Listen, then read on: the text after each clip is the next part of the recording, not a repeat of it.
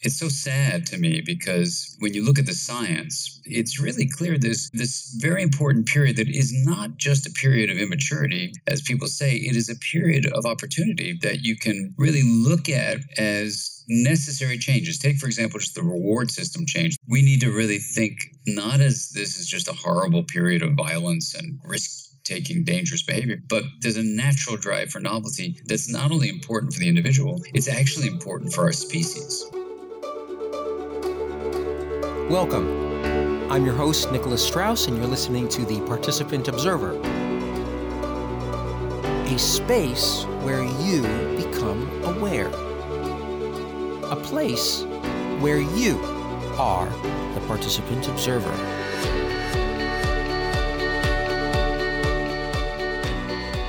Thank you very much for agreeing to uh, speak with me today. Very much appreciate it. Sure, my pleasure. So, your ideas about interpersonal neurobiology are, are just really remarkable because they speak so much about energies that we, of course, all use all the time but can't see and wonder in wondering about ourselves just what is going on. And it's it's really extraordinary to have you map it for us. And I assume that's very much part of you defining mindsight, specifically adolescence and your book Brainstorm. And I was wondering, do you have different notions about one's mind sight for different life stages.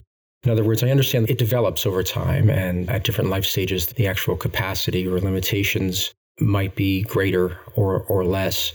But are there distinct differences that one doesn't develop, but perhaps evolves into and then loses other parts of their mind sight as they grow?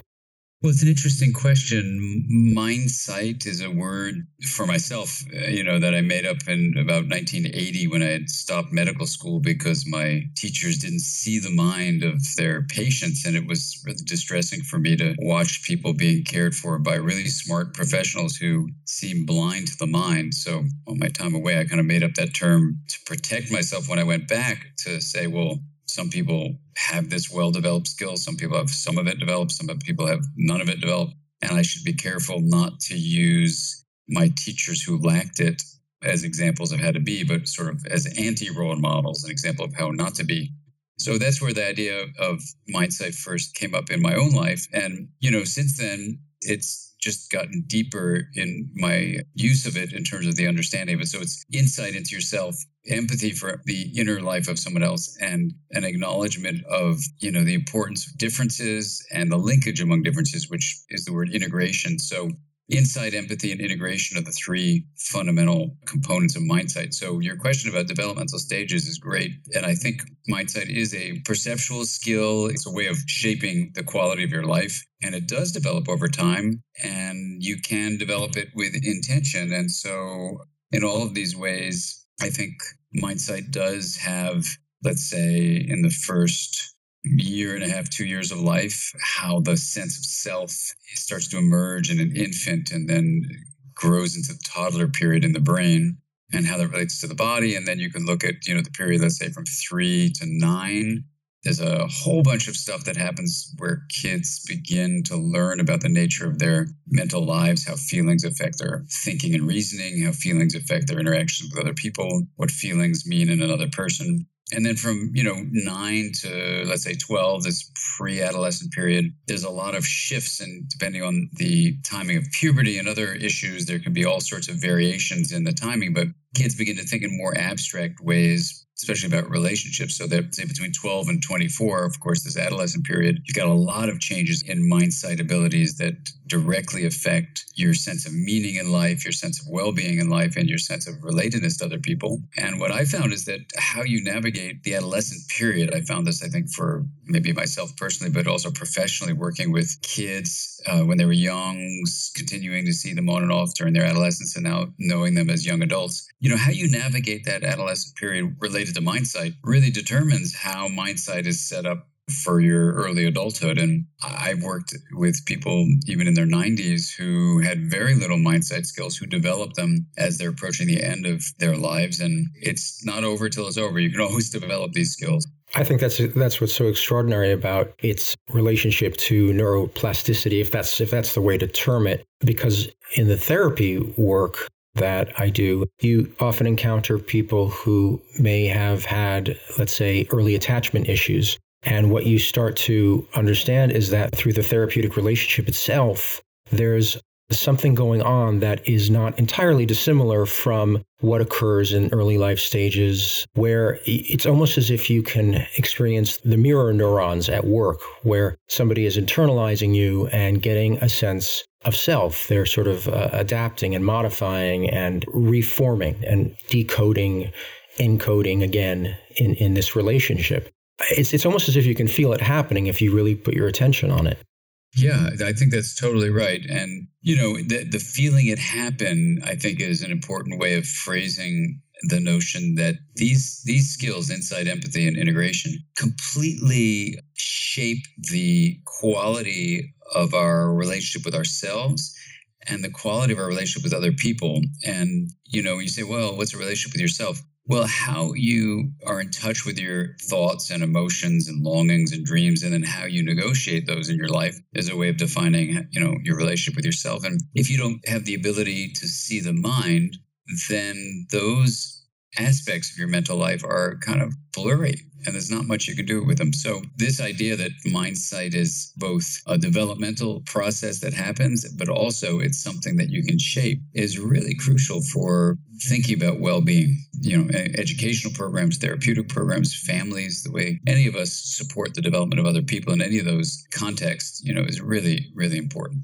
And it's so very difficult sometimes to explain, although you do a wonderful job of, of explaining it. But in the in the therapy room before assigning one of your books, so to speak, mm-hmm. yeah. uh, you know, trying to explain to somebody that you're going to understand this through the experience of it. In other words, in this connection and experiencing attunement and experiencing mm-hmm. sharing with me, you're going to get a sense of what it is. You'll feel it happening, and that's it's very difficult to convey that, of course, because there's no conception of it yet if you haven't already developed some of it.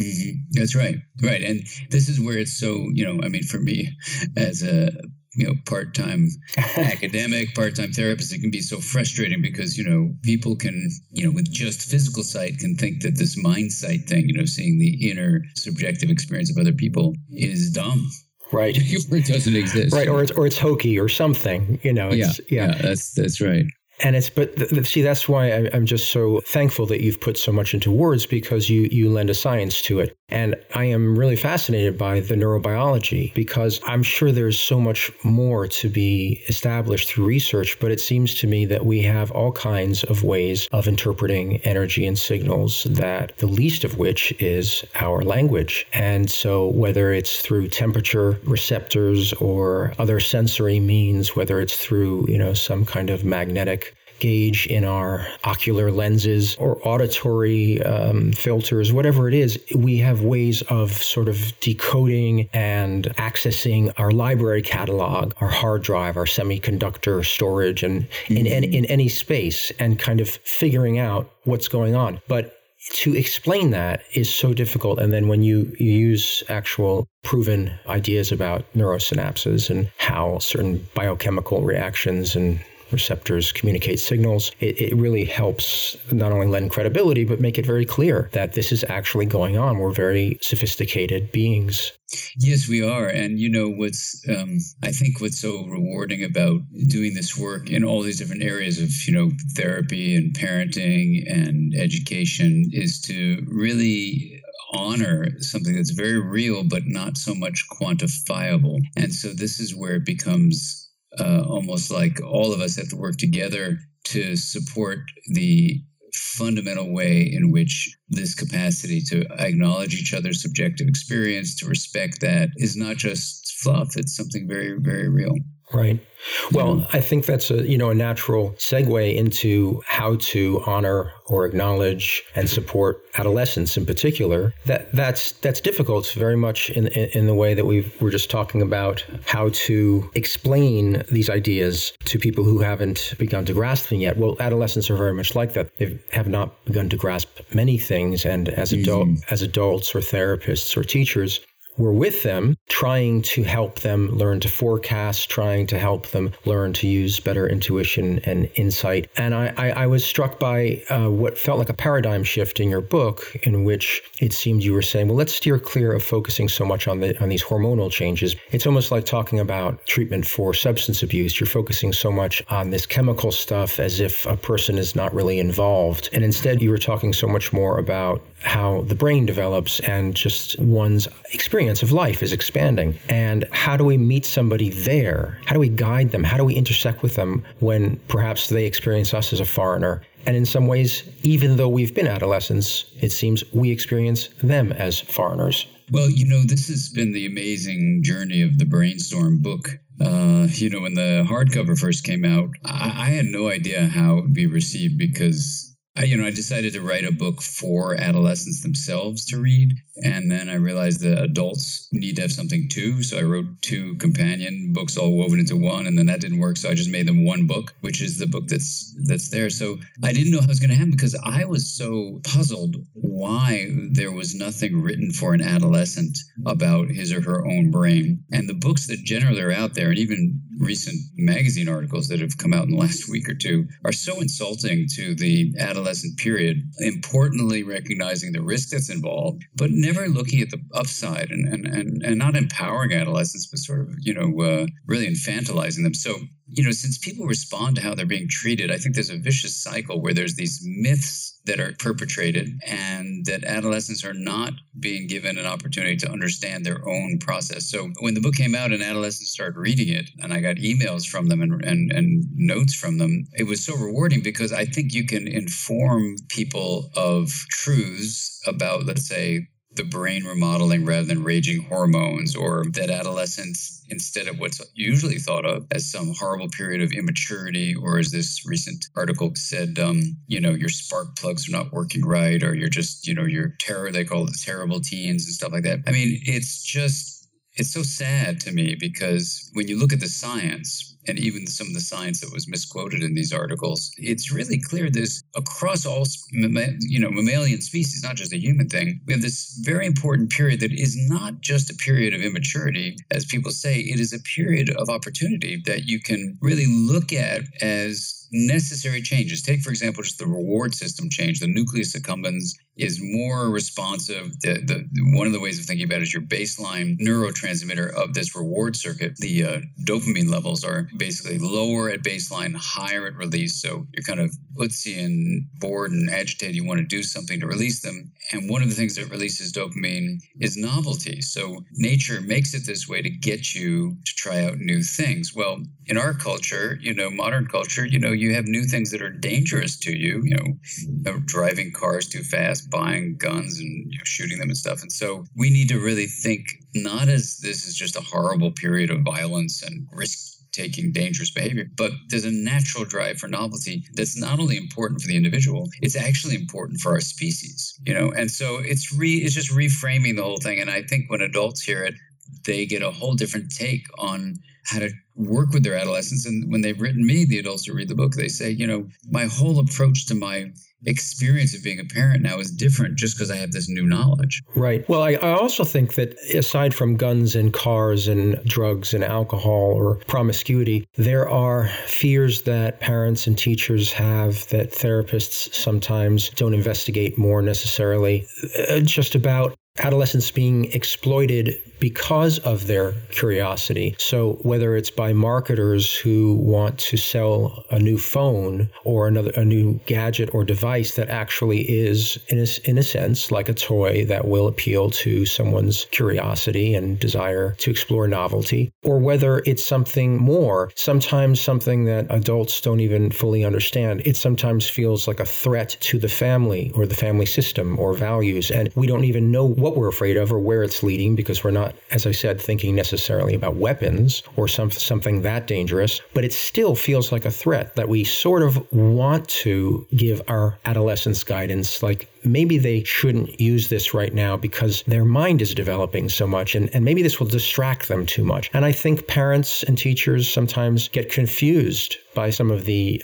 advances that human beings have provided as a, a, way of exciting the adolescents naturally. But some of the things that we've created mechanically, I think we, we don't know exactly what fire we're putting into people's hands. Right. Well, and, and this is where, you know, a thoughtful approach would, you know, embrace the new knowledge we have of what's going on in the brain and then would give people you know an opportunity to think deeply about it in a way that's supportive the thing that actually amazed me about this brainstorm project was it's a win-win-win situation. I mean the adolescent becomes empowered to take responsibility for her or his behavior. The adult is relieved of all this kind of pressure to think that the adolescent erroneously is crazy and instead has a way to communicate with more respect and more efficacy. And the world itself has the opportunity to actually tap into the incredible creative energy and passion and drive and collaboration of adolescents. And I guess there should be a fourth win too, which is for adults who